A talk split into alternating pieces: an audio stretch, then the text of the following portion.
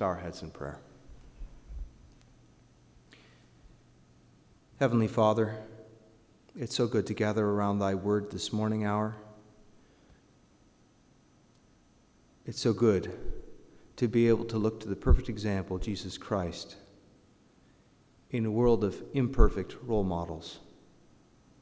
Heavenly Father, as we would look together into thy word, now we want to ask for a rich measure of thy Holy Spirit among us, that the words that would be spoken would be of lasting value and not just empty words. Be with those that could not be with us this morning. We're mindful of those that are on convalescent beds, uh, those on hospital beds, uh, those that are on beds of pain as well and have struggles of their own. Heavenly Father, we know that this world is a fallen one. And so these things that plague us uh, are, are still with us. But one day, pain and sorrow will be taken away for those who are in Thee. Be with us now, dear Lord, and bless us. We pray this in Jesus' name. Amen.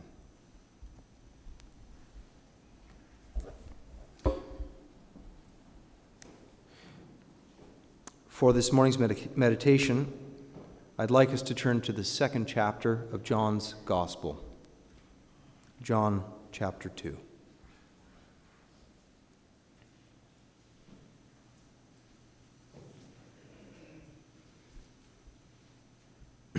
I'd like to begin reading with the first verse. And the third day, there was a marriage in Cana of Galilee and the mother of Jesus was there. And both Jesus was called and his disciples to the marriage. And when they wanted wine, the mother of Jesus saith unto him, They have no wine. Jesus saith unto her, Woman, what have I to do with thee?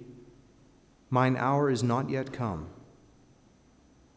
His mother saith unto the servants, Whatsoever he saith unto you, do it. And there were set there six water pots of stone, after the manner of the purifying of the Jews, containing two or three firkins apiece. Jesus saith unto them, Fill the water pots with water. And they filled them up to the brim. And he said unto them, Draw out now, and bear unto the governor of the feast. And they bear it.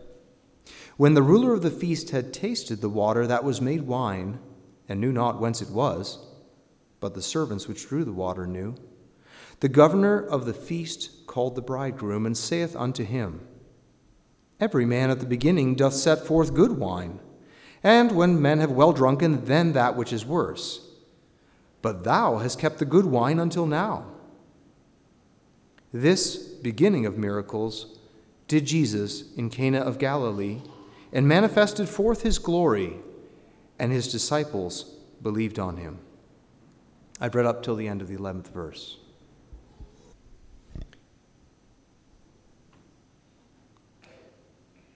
On the little table next to my bed at home, I have a book. It's not very large, hardbound, kind of tattered and falling apart. It's devotional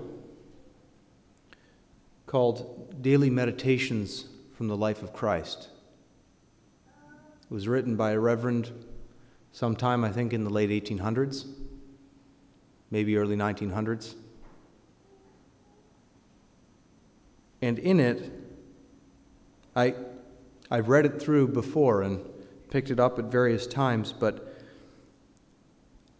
for some reason I had never read the introduction.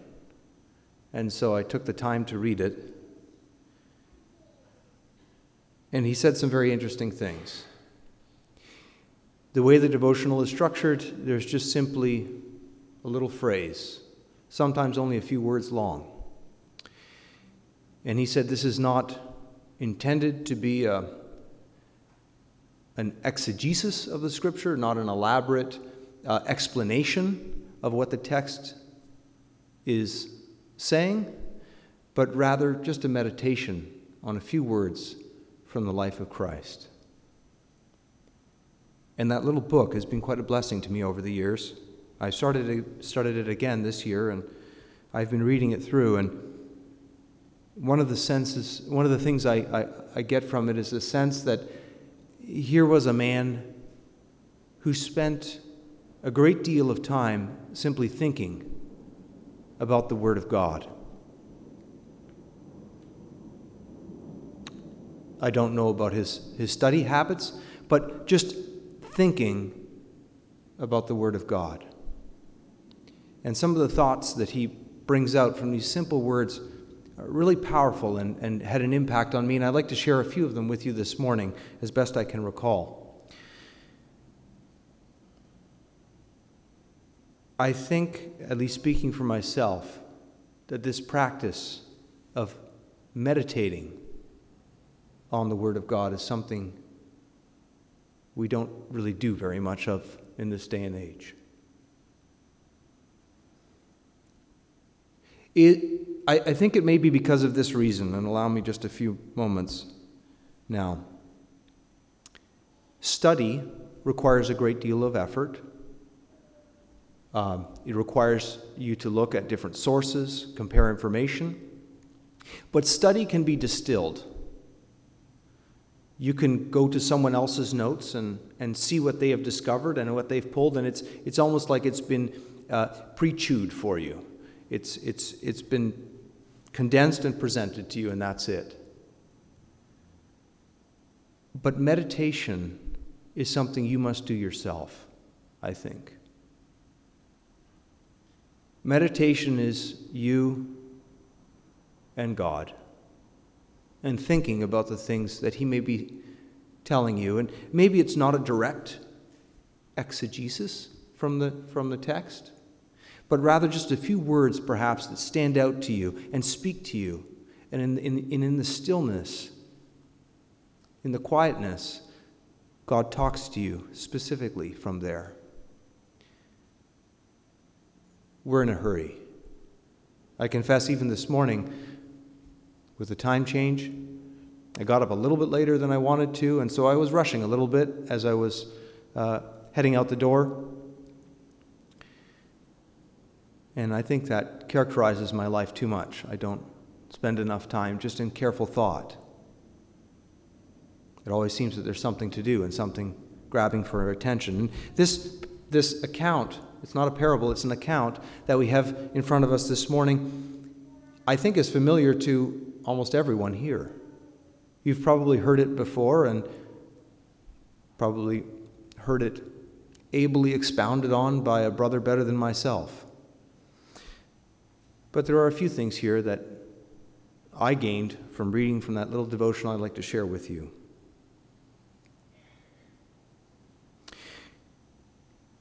It talks about a marriage, a wedding. You know, this, this account seems so out of character, perhaps, with what we would expect as the first miracle. We would expect something grand, something showy, something exciting, uh, something dramatic, perhaps a resurrection from the dead or some great healing. But God chose, in His time, mind you. Remember, this miracle was over 30 years in the making. Of course, much longer than that if we consider the grand scale of time. But in terms of the life of Christ, 30 years in the making. And this is now the first moment it was a wedding, a marriage, a time of celebration and joy. It says the mother of Jesus was there. Scholars think that by this point in time, Joseph may have already passed away, because I believe from this point on, he's no longer mentioned. But Mary was there. And in spite of perhaps the sorrow of losing a husband, she did not withdraw from life, but attended this wedding feast. And both Jesus was called and his disciples to the marriage. This was the first meditation from that book that I spoke about. So often, we're ready to invite Jesus when we have a calamity, when we have sorrow, when we're gathered around a graveside, perhaps. Then we're happy to have him there with us. But how often do we invite Christ to share our joys?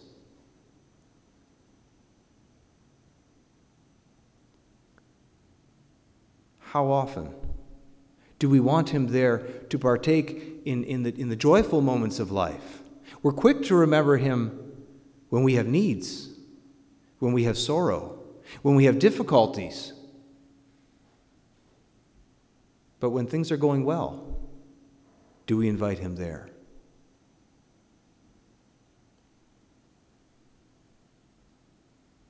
I also find it easy to mention God or the Bible to someone maybe who's in a difficult situation.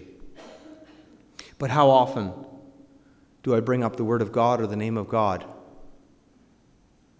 when there isn't an obvious need?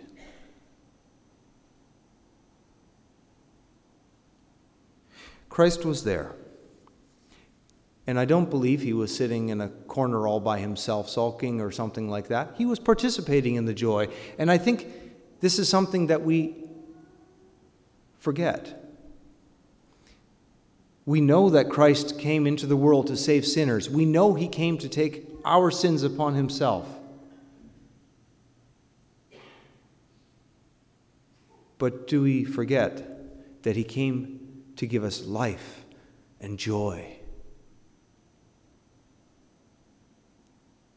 Someone once said, Christ often went off into the mountains to pray alone. And what was that like?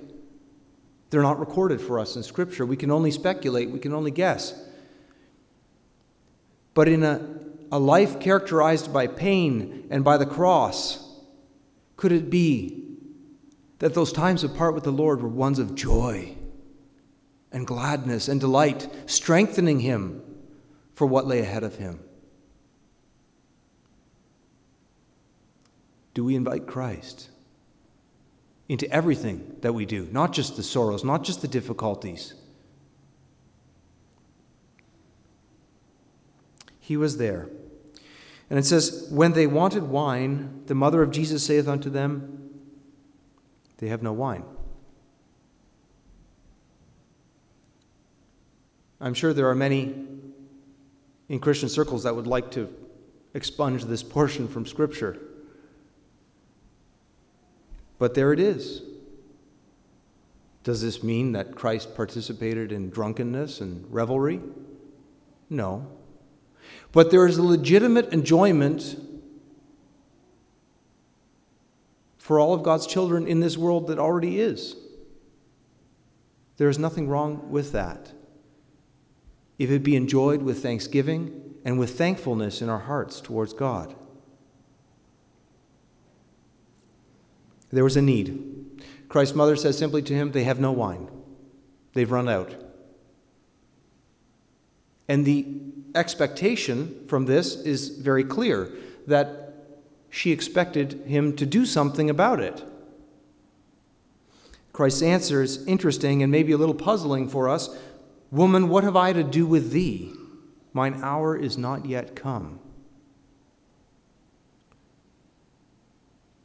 Christ made it very clear that whatever he did, he did on the Father's time, according to the Father's desires, his will, and according to his plan. He would not go one step ahead of his Father.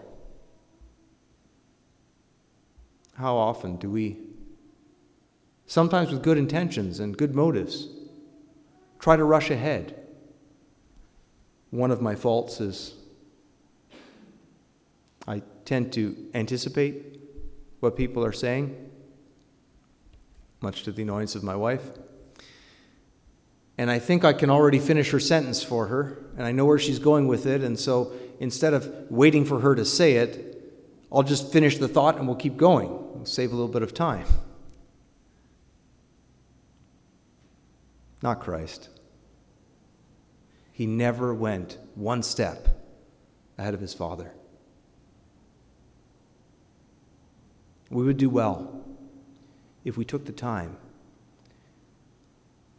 to ask God first if it is His time for us to do something, rather than assuming that we know.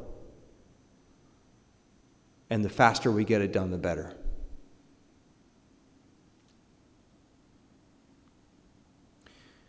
There was a number of, some of you know that I, I like to learn about some of the revivals that have swept this continent and other lands as well. And there was a group of evangelists that gathered together uh, during the, I, I, think it was Finney perhaps, and, and, and some others, that got together and they covenanted together that they would not pluck unripe fruit.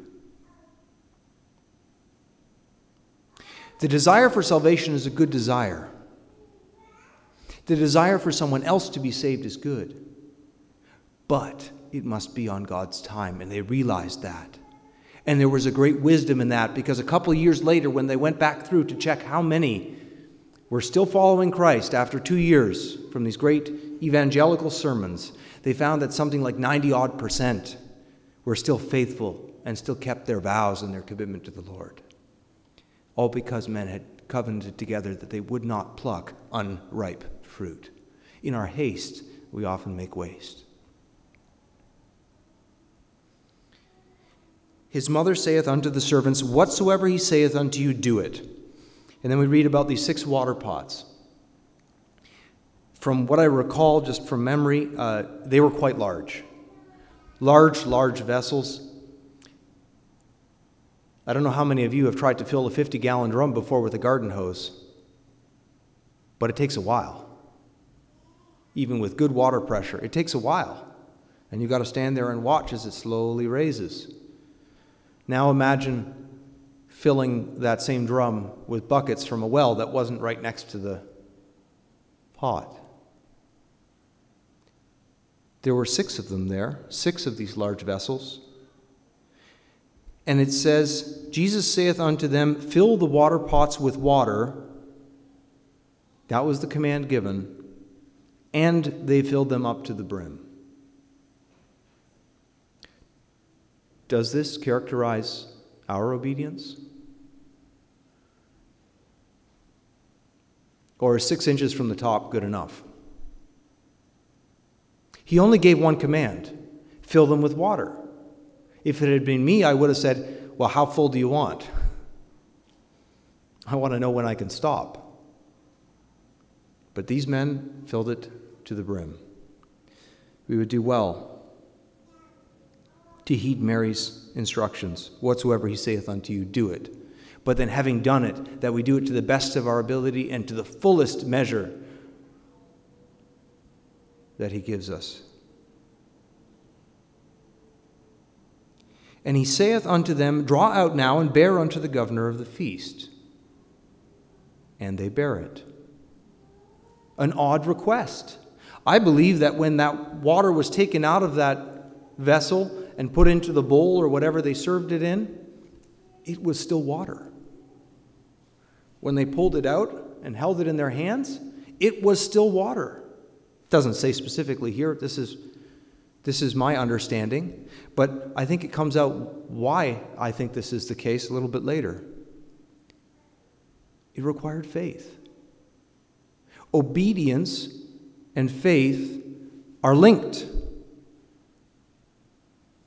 I had a discussion with a brother last weekend here talking about this very same thing. Faith without works is dead, James says. And I will show you my faith by my works. You see, with my children, if I ask them to do something,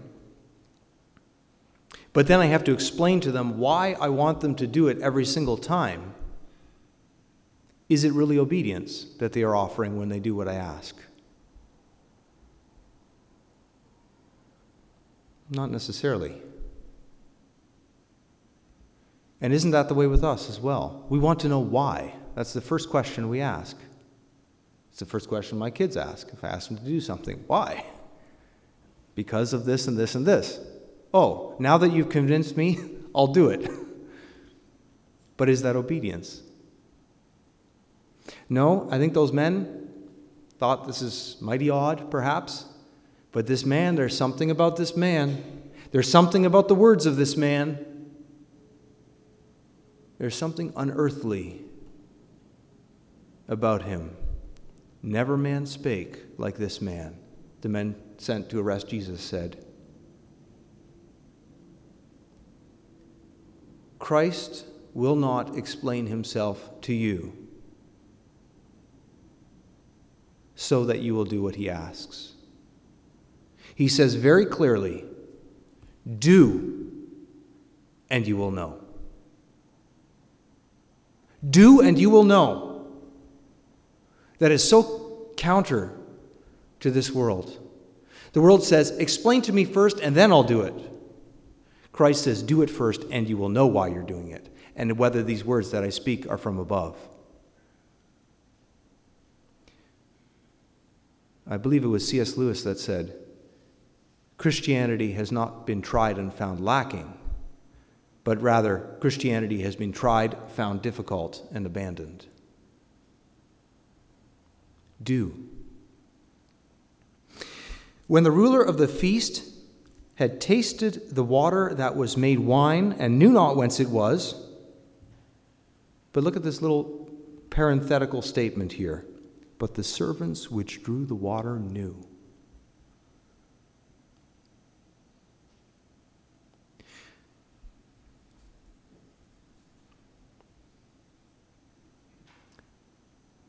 It's only those that do that will really know. To everyone else, it will be an enigma, a question, an oddity. I mentioned it once before from this pulpit, but there was a, a movie called Amish Grace that I watched, and it was a, a dramatization of a real event where a shooter went into a Amish schoolhouse and shot a number of Amish children. And the, the scene that left a mark on me was it was the funeral now of the shooter, and his wife was standing by the graveside with some hired chaplain or something like that that was going to bury him. And they sent a news crew to go film this burial of this wicked man. And the, the two are talking together and saying something like, you know, didn't, didn't she belong to some, some, some big church? And, you know, no one's here. And then the camera switched around, and over the brow of the hill, black hats and white bonnets.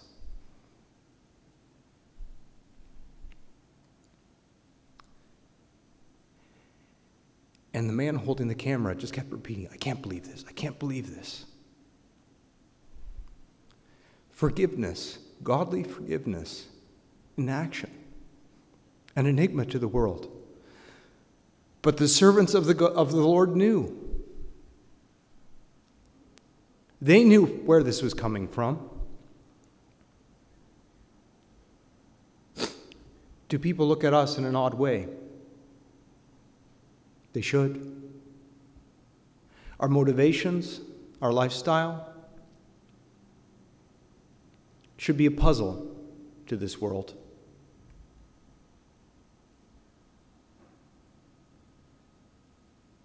But we will know why we do it. Not just simply to be odd, not simply to stand out for the sake of standing out. We do it because the Lord asked it of us.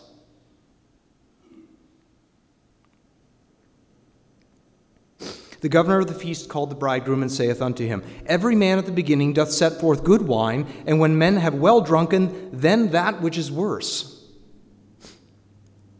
Isn't that the story of this world? Just a, a, day or two ago at, at work, uh, my boss mentioned a, an old proverb, I guess, that he had heard from his old aunt or something like that. The second cup of tea is never as good as the first. And isn't that the human experience? The first taste is always the best, and it goes downhill from there.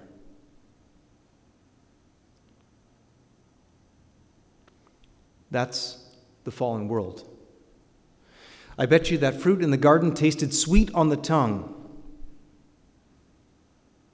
But I think it is, like it says later on about the roll to the prophet it shall taste sweet in thy mouth, but in thy belly it shall be bitter.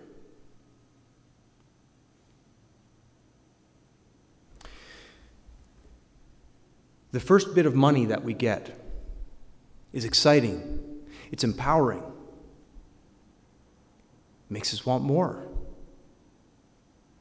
But for those that get more,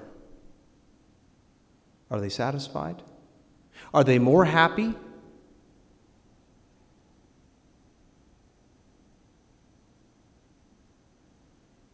Or does, like it says here, then that which is worse comes?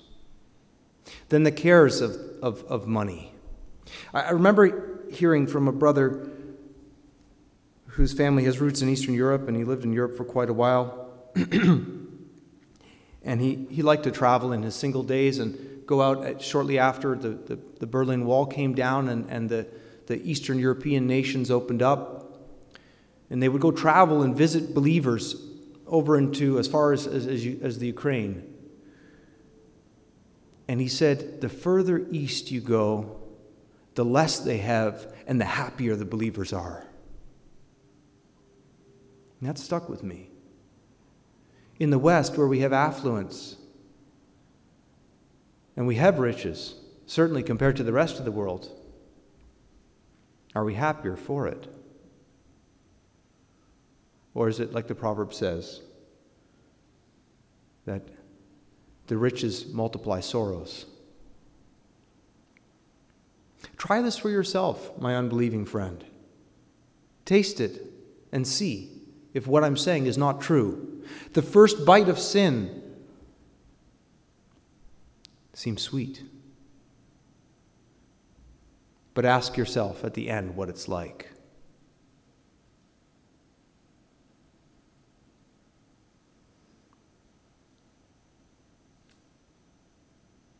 But thou hast kept the good wine until now.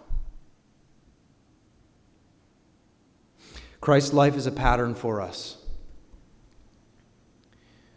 Everything he did was for our learning.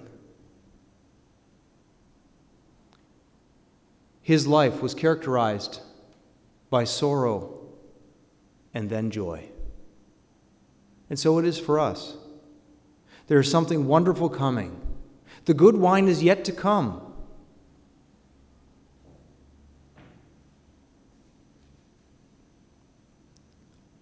I'm one of those people that I have a lot of interests. And one of the things that I've noticed about myself is I come across something new.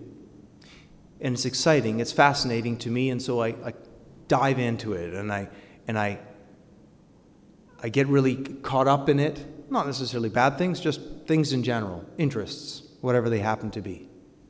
I throw myself into them. And I really enjoy them. And, and I, and I, and I uh, started putting in time and effort and maybe money into it too. But it's almost like I could graph the experience. There's that initial high, but then over time, it tends to drop off. And eventually, it's not really quite as satisfying as it was before. There's one exception to that, and that's been my life in Christ. It gets fuller and deeper and richer as time goes by. That's not to say that my walk is always the best or my walk doesn't sometimes go up and down, but the more I find out about my God, the more that I see Christ, and the more that I understand about Him, the more that I hear others expound from His Word, the more that I, I read from Scripture, the more uh, that I read the, the words of hymns, and they, they strike me in new ways, the deeper and more wonderful it gets. I just feel like I'm beginning to sip the good wine.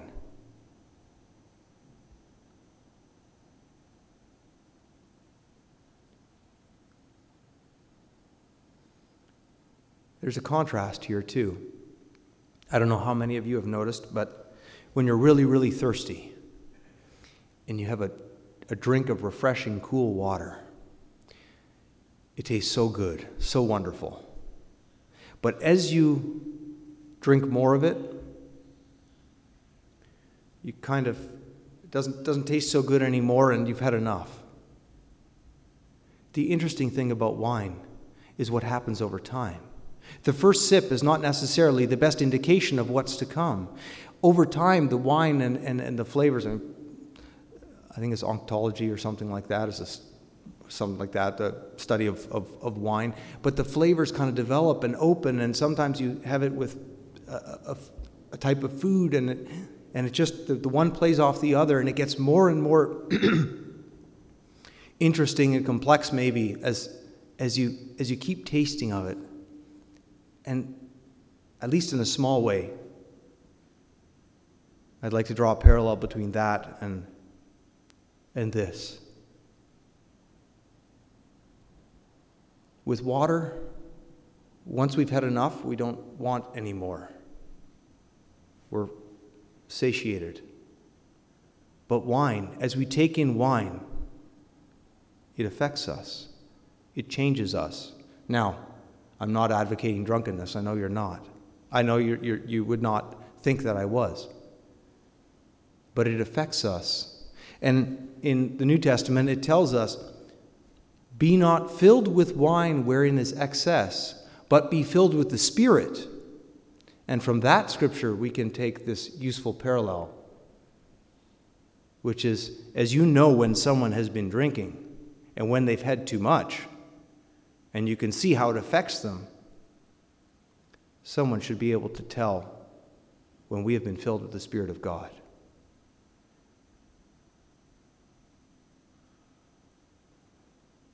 As wine affects the drunkard, so should the Spirit of God affect us, not in an uncontrollable way, but the wine takes over for the drunkard, and so the Spirit should take over for us, and people should notice the difference. For those that spent three years with Christ. It was said of them afterwards, when Christ had resurrected, that they took knowledge of them that they had been with Jesus.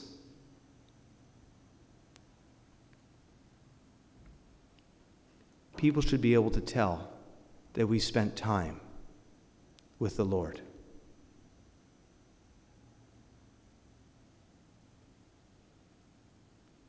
This beginning of miracles did Jesus in Cana of Galilee and manifested forth his glory, and his disciples believed on him. I have to admit that when I was younger, this parable kind of seemed like an odd way to begin the ministry of the Son of God here on earth.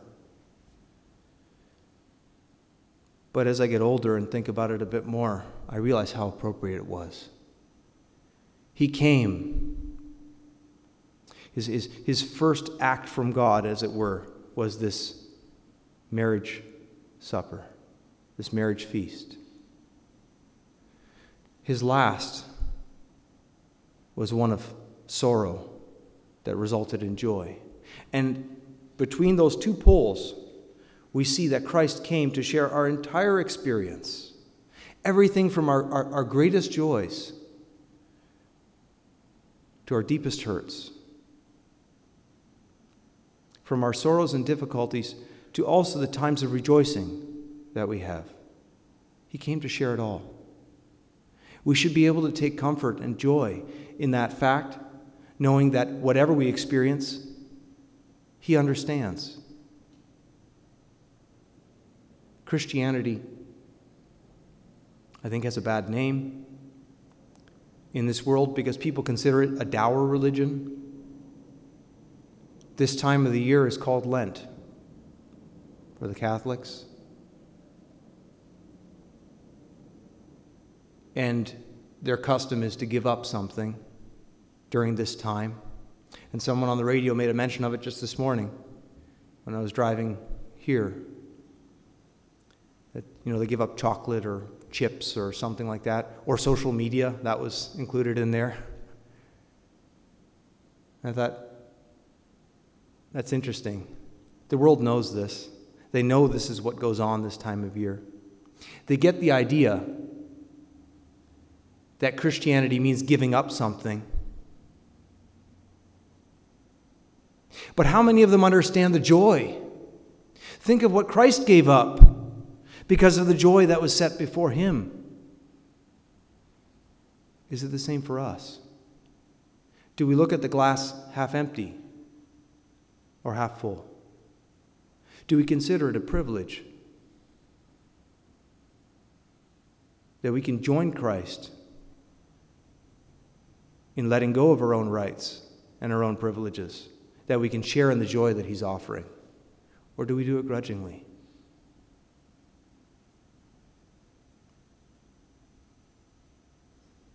I think it was Gandhi that said, I like the Christians' Christ, but I don't like the Christians. Something to that effect. But they should be one and the same. Those in the world who see us should see Christ. May the Lord add whatever was lacking. Amen. Just as we were singing this hymn, I had one final thought that I'd like to leave you with. And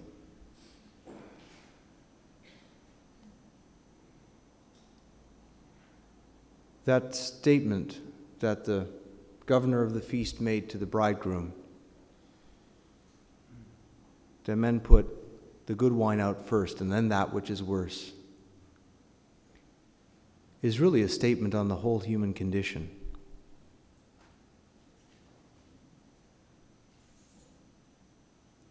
Things start well. Well, we have youth and vitality. Life is exciting and good.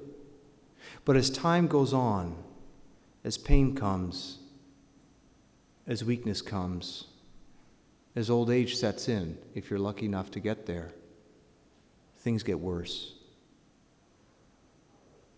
But for the Christian, for the Christian, there's still something else in store.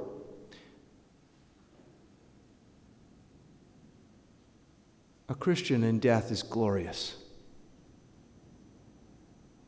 because the best is yet to come.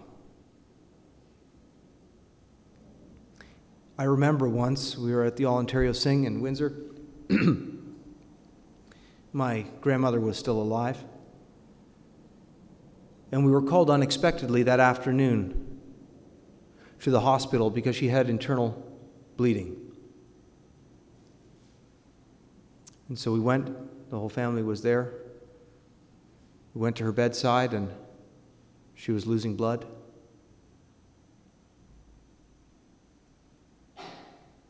but she was singing hymns.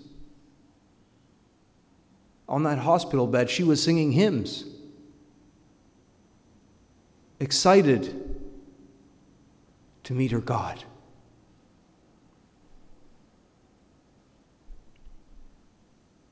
That's how I want to go. There's been an uptick statistically in suicide among the seniors at least in the States,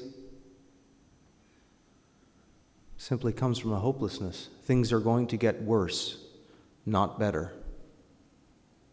And so it's better to just end it now and not experience pain. But for the Christian, because of the joy, like Christ, the joy that is set before us, we can endure. I pray that each one here will one day taste that good that is yet to come. May the Lord add whatever was lacking to what was spoken. Amen. This concludes our service.